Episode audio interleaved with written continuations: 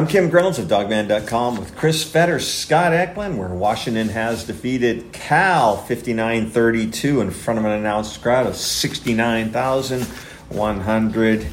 Uh, game ended at 11 o'clock, actually 10:59, and uh, total elapsed time three hours and 23 minutes.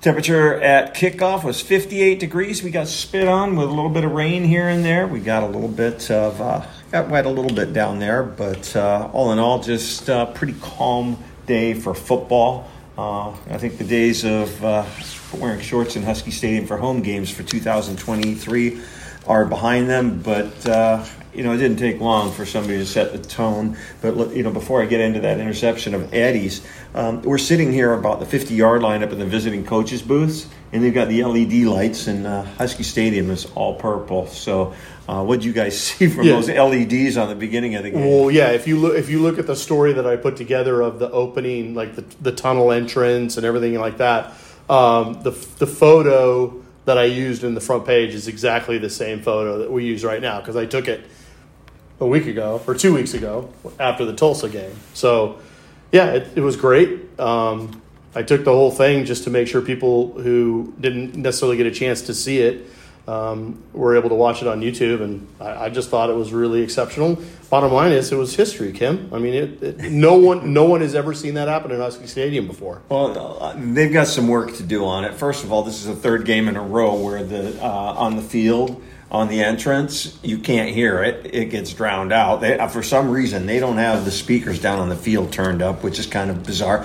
And compared to what I saw last year at the Rose Bowl with the LED lighting, they've got some work to do. I'd say on a scale of one to ten, if what I saw in the Rose Bowl was a ten, this is about a two. So they've got some work to do on yeah. working it out. So it's yeah. new, I mean, so they'll it, figure it out. Yeah, I was gonna say talking to some of the some of the admins, you know, like at halftime and stuff, and asked them, is that you know, because they did some dry runs and they did some things to make sure that they had tried to work out as much of the kinks as they could with that with what they wanted to do pregame. And you know, the bottom line is, like like they were saying, they've got a ton of toys now. They got all sorts of toys to work with now. This is like this is the very very very beginning. I think we all have kind of wish lists of what we would have maybe liked to see as far as a tunnel entrance and things. Maybe like it being all purple like it is now. I think would have been kind of cool. But again, these are all things that they'll work into, and, and hopefully they'll create some traditions out of it. 233, two minutes, 33 seconds into the first quarter. Eddie Ulofoshio with a 45 yard um, interception return. Was that more of a interception or more of a reception in a run? Because it sure looked it was thrown right to him. Well, yeah, it was, it, but it was an interception. He just undercut the route and was right out in the flat guy threw it right to him, and and uh, he he took it home to the house. You look good he, yeah. running the ball. I mean, yeah. he, he juked the guy. He did the swim move. He did the Marshawn get off mm-hmm. of me move. So it's not like he was. Uh, not running into any traffic down there, but I thought the run after the catch was pretty good. Yeah, no, it was great. I was a little concerned that Zion Tupuola-Fetui had jumped offside and they were going to bring it back. And he did it again later in, in, in, the, I don't know if it was at the end of the first quarter or later in the second quarter. Um, I think it actually cost him some points, to be honest. Mm. But um, yeah, I mean, he was he, he timed the snap and, and got right after the guy, and, and Ben Finley just threw the ball, and, and, and Eddie was right on top of it for sure. That interception return was at 12, 30, 12 minutes and uh, 37 seconds left. And then with nine minutes and 12 seconds to go, Rome Odunze returns a punt. Mm-hmm. Yep. 83 yards, man. Took it at the 17. Made one guy miss, then he splits two guys, and he was off to the races. I think when a coach talks about the next man up, isn't that what they're talking about? Yep. The guy, exactly. you know, no Jalen McMillan today in either return game or receiving. Um, you know, just you lose your number two guy, and all of a sudden the guy that backs him up, oh, that's your number one guy, your number one receiver. Oh, who happens to also be a pretty good returner as well, and he goes 83 yards. You guys had the benefit from seeing it from up above, and the replay a couple of times. I couldn't see it very well at field level. What of the punt return? Yeah, yeah. It. I mean, like I said, he just um, made one guy miss. First guy down, missed him. He got into some open field. He split those two guys, just ran right in between them and then, I, I, mean, he really didn't have to do much else. I mean, he just ran the rest of the way. Yeah, he had a couple of blockers in front that obviously helped and kind of, mm-hmm. you know, was a, car- a little bit of a caravan for convoy. Um, the one thing I was kind of remarking to Scott, it is just you know, we remember when he got recruited and he came to Washington, and there was all this talk about him being a sub 4 4 guy, and he's 6'3, 200 pounds, and all just this physical freak. And I think we've all known that he's a physical freak, but I think his speed has been a little underplayed because he hasn't necessarily played to his speed all during his entire career at Washington. But when Kalen DeBoer talks post game about how he's as fast as he's ever seen him, you have to take him at his word because when he's you talk about splitting those defenders, Scott, he split those defenders. It was gone. It was like shot out of a cannon. I mean, his his speed on that on that return was legit. Yeah, It was absolutely. legit. Yeah, no, it's just uh, that pretty much put Cal behind the eight ball, and the game was pretty much in command. I know that Cal went down and scored, but Washington answered right away. But this game was never in doubt. I didn't think so. No, not at all. Well, I mean, how, how can it be when you're 14 to nothing and you literally have not one run one offensive play in the game? Not one. No, I walked by one of the off- um, one of the offensive linemen. I go, "Sit down. You're not going into the game this quarter. You, the defense Well- is going to get the ball back." I mean, I, I mean, how many games have we seen combined the three of us? I'm, hmm. and and you talk about decades and decades of watching games. I don't think any one of us has ever seen a game like this. No. That's why when people look at the final score and they look at the stats and the things like that, they're not even getting like five percent of what this game was because it started out completely screwy, and I'd kind of almost argue that it never really kind of found its equilibrium. There was so many things that went on in this game that were just weird. I mean, just weird. Yeah, and offense finally got a chance to come out on the field. Jalen McMillan, um, he was announced as a starter. Yeah, which was weird. I I never saw him Nope. on the sidelines. my my guess there. is my guess is he was a game time decision. They didn't change, they, and they didn't have time to change the announcement. Yeah, Julius Buelow also did not play. Was not suited. He was on the sidelines. Yeah, So boot, big boot on. Yeah, so um, we'll see if he makes it back next week. But this is a game against Arizona, which I think they'll probably be 20 point favorites to win that game as well, even though it's on the road. But uh, they sure didn't seem to miss either one of those guys. Not really. No. Who Uh-uh. took? Uh, it was Hatchett who went in for Buelow. Yes, Hatchett, Aaron yeah. Hatchett. Yeah. Yeah. You- Well, he was at right. Yeah, because Buelow was at, was Buelow at right guard.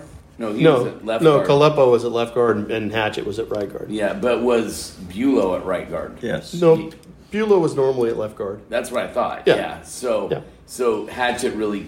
I mean, Hatchett was the first guy in, but Kalepo moved over to left guard. Yeah, well, the offensive line sure seemed to have a good game because I, I asked uh, Kalen DeBoer after the game because we all talked about last year the running game took a little bit to go, get going and then Cam Davis emerged as the guy.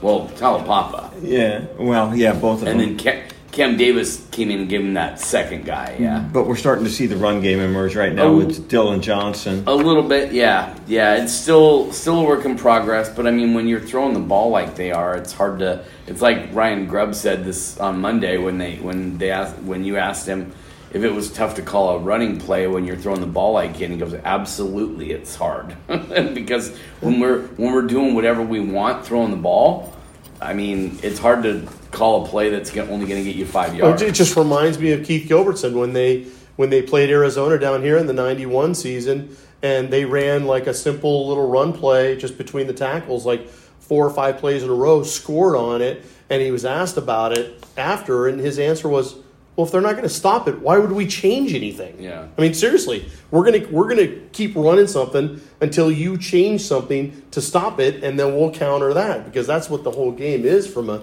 schematic and play calling standpoint is is to try to always be one step ahead of, of what the defense is doing. 30 carries for 140 yards, which is getting them 4.7 yards a carry. Will you take that any game? Absolutely. Oh yeah, at one point they were averaging ten yards a play, not just a carry, just a play. Yeah. Yeah. They had, I think at halftime it was either like three sixty nine and thirty seven play. They only ran like fifty some plays in this game. Mm-hmm. They they didn't run very many plays at all. A lot of it started because of the beginning of this game. Beginning of the game, they didn't play. They didn't. Literally, Cal would have probably said, if we can keep Michael Penix off the field the first ten minutes of the game, that's a huge success for us. Well, do you consider it a success when you're down fourteen to seven? I don't know. Michael Penix was on again today. He threw an interception, but I'm not sure. He he looked like he was just trying to make something out of nothing. Um, but he had one interception, but Michael looked good again today. he looked good. He did not look his best. I, I thought he was off. I think just like when they played Cal last year, that was his. We were talking about it, and just off the top of our head, I think that was his worst game last year. Oh, Michael Cal? Penix's- Yeah, yeah, it was. I it was the only game he didn't throw for 300 yards. So um, I think Cal just kind of does some things that I don't want to even say it confuses him. It might it might just frustrate him that he can't get you know push the ball down the field more like he wants to do. But because there are a couple, Chris, and you and I kind of both said it to to ourselves that he didn't make throws that he could have had, Yeah. and instead either had to throw it away, or it was an incompletion, or he threw that one pick. Yeah. And so um, I think it, it wasn't a, a terrible game for Michael Penix. I mean, when you throw for 304 yards, Well, he's four 19 touchdowns, 19 for 25. yeah, when you when, Four but- touchdowns. But think about what we're used to. Oh, no, for sure. And, and that's the that's where I'm I'm I'm putting his benchmark at about 400 yards a game right now and five touchdowns. It seems like. What we've clearly learned after what would this be? So 13. So this is after 17 games Yeah. of Michael Penix. It's not in his DNA to throttle down, just like it's not in Ryan Grubb's DNA to throttle down. So if he sees a guy that he knows is open and it's either Odunze or, or JP, he's going to probably try to force it in there, even if he's got you know easier money down below. And you know because for instance, you know he throws the interception like you know the first seven drives of, of the game, guys. The first seven drives for Washington, they scored six out of the seven, and the only one they didn't score on was the pick. Mm-hmm. I mean, that's about as efficient as it gets, really. I mean, when it comes down to it. And the one and the one drive where they didn't score a touchdown, where it was a field goal, was the one on the interception, second interception. Well, I asked Coach if we're getting spoiled. Do you think we're getting spoiled? Absolutely.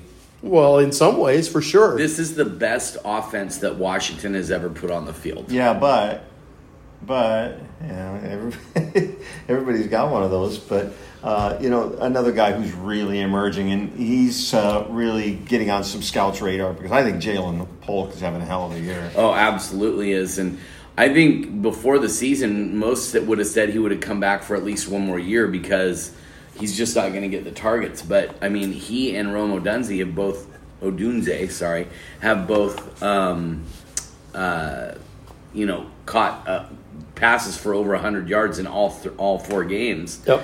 And Jalen McMillan has had it in two of the three that he's played in, right? Yeah. He finished Well, yeah, because he's- 97 last week, Right. When he probably would have easily had over 100 because that was only in the first half. basically. Correct. Yeah, he was three yards away the first half from getting 100 yards. Mm-hmm. Yeah. Yeah. So, but you know, I I just I, you know Ja'Lynn Polk has just emerged as you know. There's some people who say arguably he could he could be the best receiver on this team. Yeah, but here's here's the thing, guys.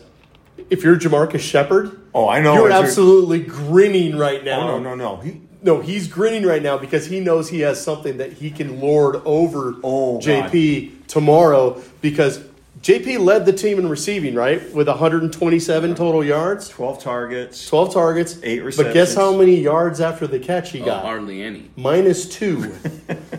Jamarcus Shepard is gonna is gonna have him for lunch tomorrow because, and it's not in a bad way. He's gonna chide him like nobody's But- business because he had a, JP had a phenomenal game. But it's always like you got my yards and then you got your yards, and he's gonna say you didn't get any of your yards. Those were all my yards. So the thing is, as good as Michael Penix is playing, he's throwing the ball just all over the place Yeah. and putting it in great places. These receivers are making. I mean, throw out the Tulsa game when they had those few drops. Yeah. They are making ridiculous catches. the, the catch, the catch with Odunze over here in the in the in the northeast corner. yeah. That throw and catch is about as I mean, we'll talk about some of the other throws earlier in the year that you guys were like, that's the throw of the year. To me, that was the throw of the year so far. Was the one where he throws it into that northeast corner and it's just going crazy. So it's just one of those things where it's like, um, what can he? What can these guys do to be better than what they've already shown?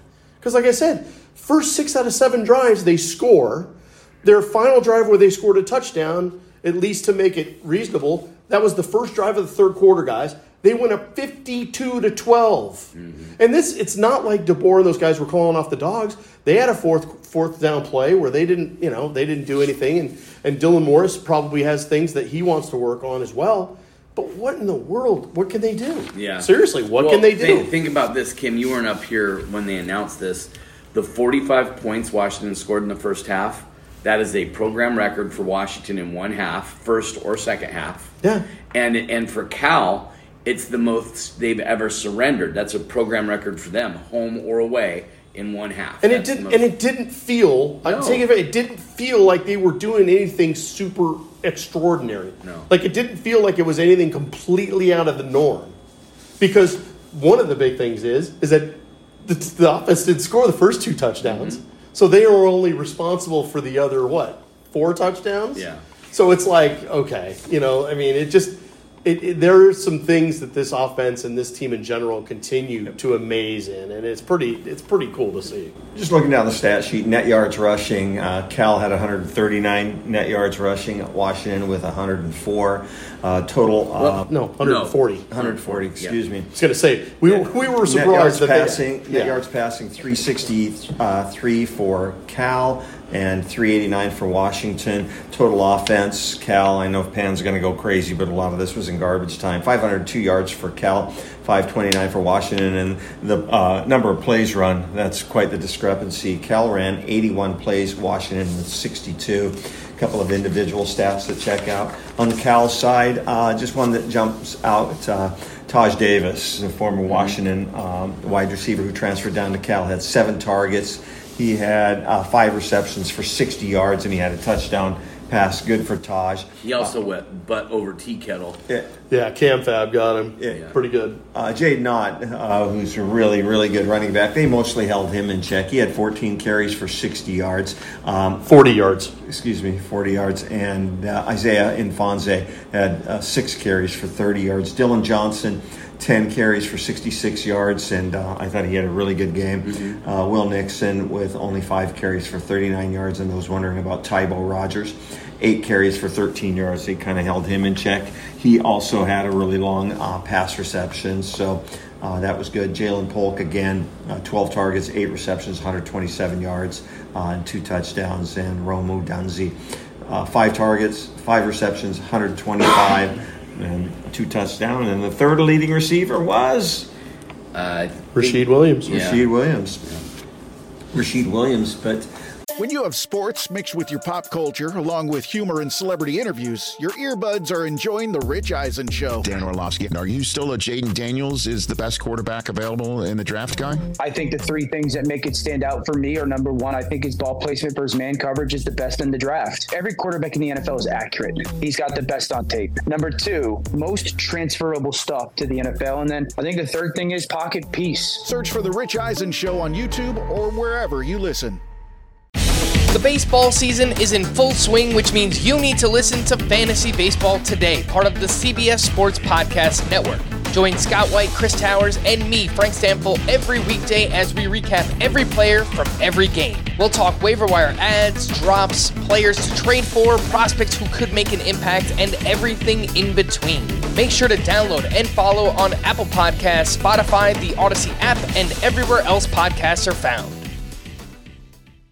Before we start talking about the defense, I, I have to talk about the penalties. I think that uh, the uh, Cal offensive line led the, led the team in tackles because I'm telling you, I, I couldn't understand. Yeah. Did they have one holding call?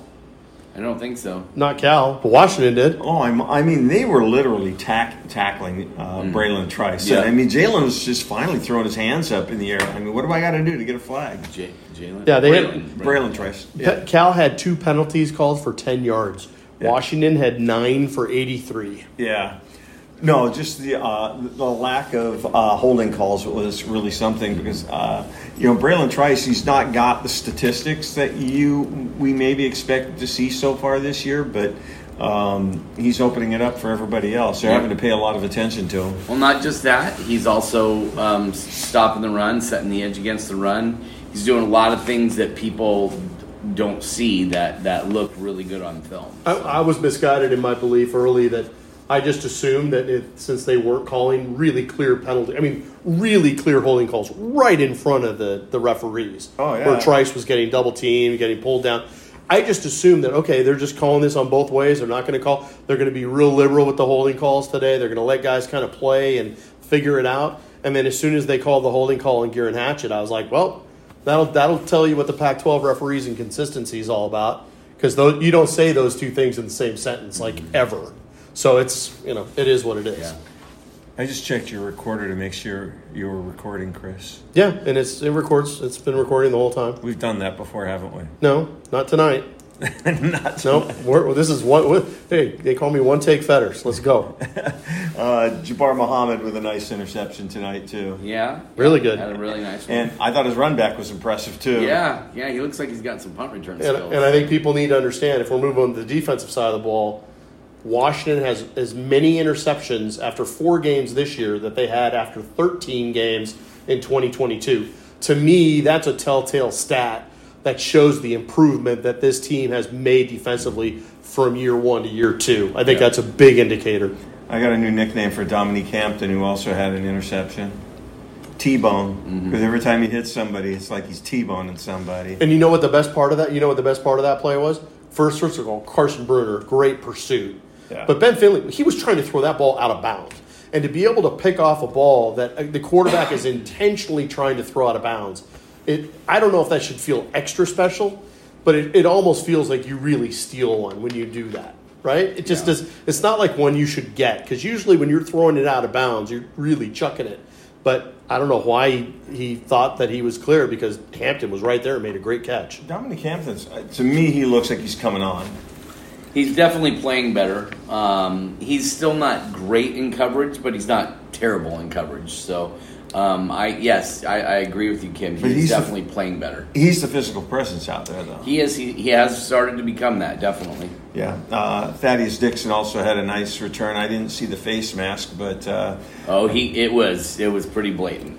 It was pretty blatant. but he picked it off and ran it all the way back. and Yep. then Everybody had to run back to the other end of the field. Well, we were all looking for the stat where Washington had Washington ever had two pick sixes in a game, and I don't know that. I don't know the answer to that because we we were trying to look it up a little bit, and then we just never got that far once we realized that the the play was going to be called back. But well, I mean, still, these guys are. You know, we talked about the in in our pregame this morning. We talked about takers versus takers, right? Washington's guys are known as takers. Cal, their defense, they were known for taking the ball away and stuff. And yeah, they did have the one pick that Penix threw that he really should never have been. I I don't know what he was thinking when he threw that. But um, this is really showing that Washington is starting to. I don't know if they've earned the reputation as being a bunch of takers on defense, but they are certainly helping themselves out greatly by getting the ball back for the offense because the offense has shown that if they're getting the ball back, they're going to score. no sacks today. Nope. No, they got a, they got enough pressure though that forced uh, two bad throws. Yeah. Did Dylan Morris get? Did he get bailed out of a no sack?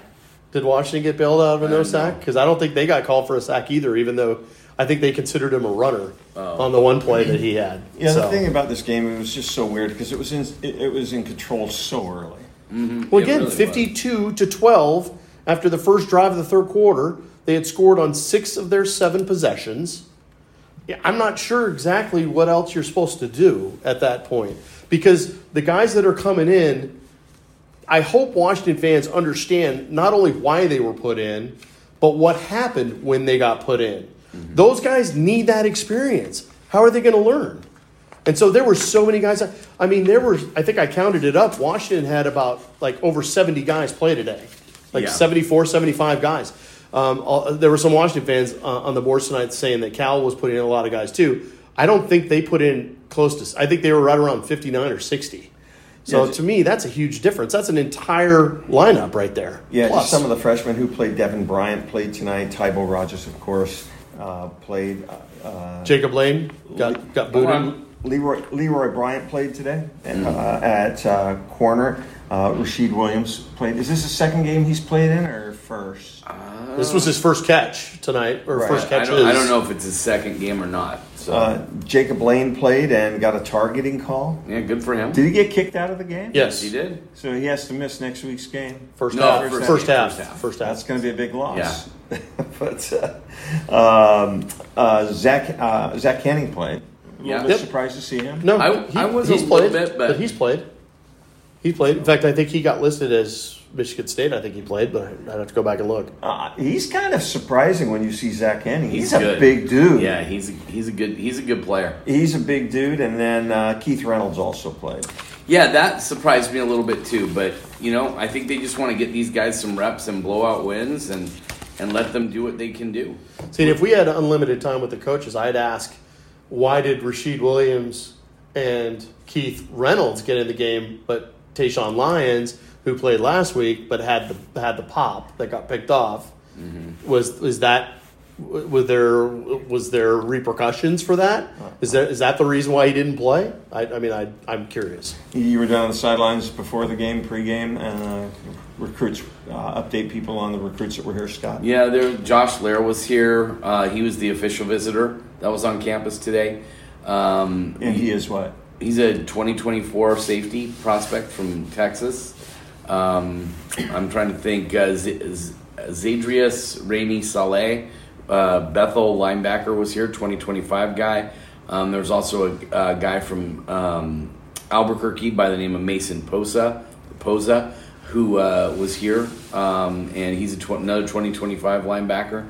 Um, there was a handful of guys. Dylan Hyde, an edge from 2025, who Brandon Huffman on our board even said that he he, he said if if I had to choose somebody who's close to committing for Washington on 2025, it'd be Devin Hyde. Is it uh, okay? So it is Devin Hyde. Okay, I just want to make sure Devin Yeah. Hyde. Also, Damien Lewis, the starting left guard for the Seattle Seahawks, he's got a little brother. Yeah, Demod Demod Lewis was also here. Yep, he's Yeah. a 2026 kid. Yeah. from Yeah. Bellevue. He's at Bellevue.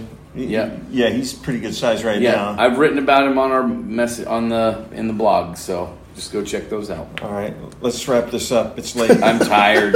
I am tired.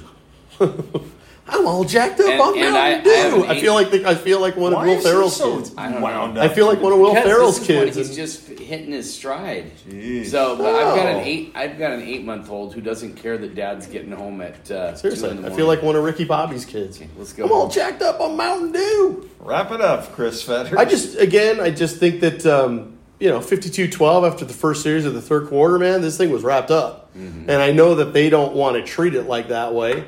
But again, this is a team in California who held Auburn to 14 points. This is, California's a good football team. And they're going to show people that they're a pretty good football team when it's all said and done.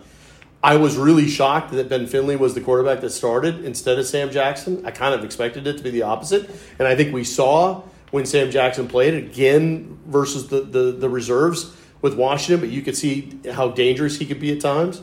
So again, I think there were some challenges that California was going to pose to them. I was really shocked. I know it was only by a yard, but I was really shocked to see that Washington outgained California on the ground. I think that's a real promising development because I, I think I could bet you any kind of money that California would have outgained Washington on the ground, and that did not happen.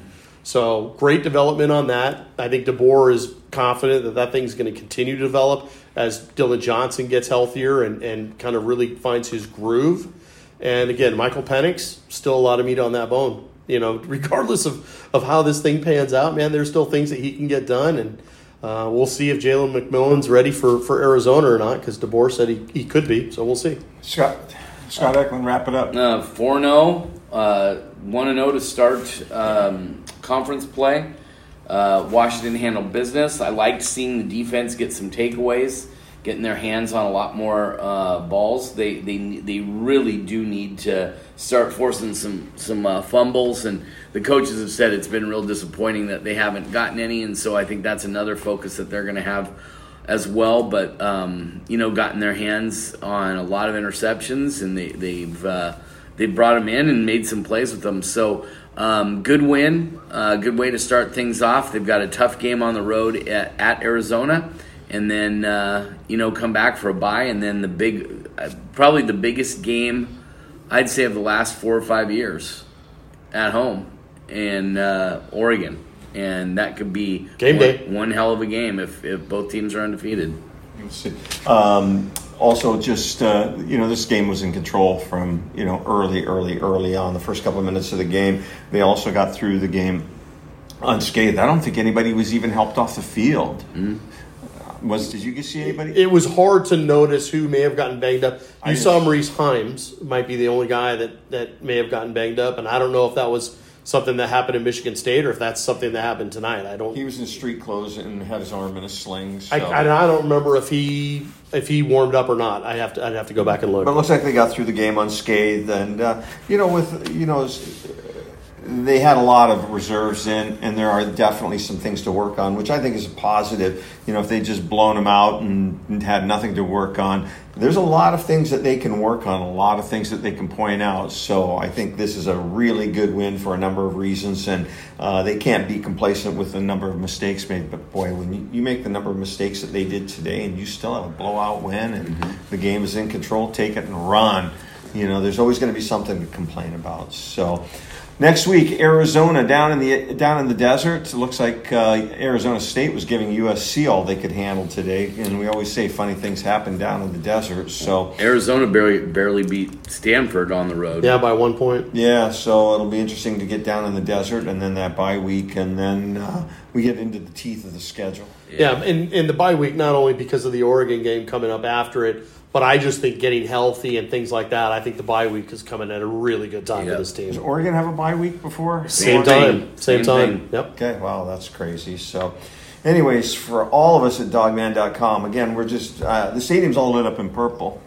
So Yeah. it, it looks cool up here. So I can't wait to see what the back of my eyelids look like. Yeah, so, anyways, for all of us at Dawgman.com, I'm Kim Grinolds along with Chris Fetters and Scott Eklund. Go Dogs.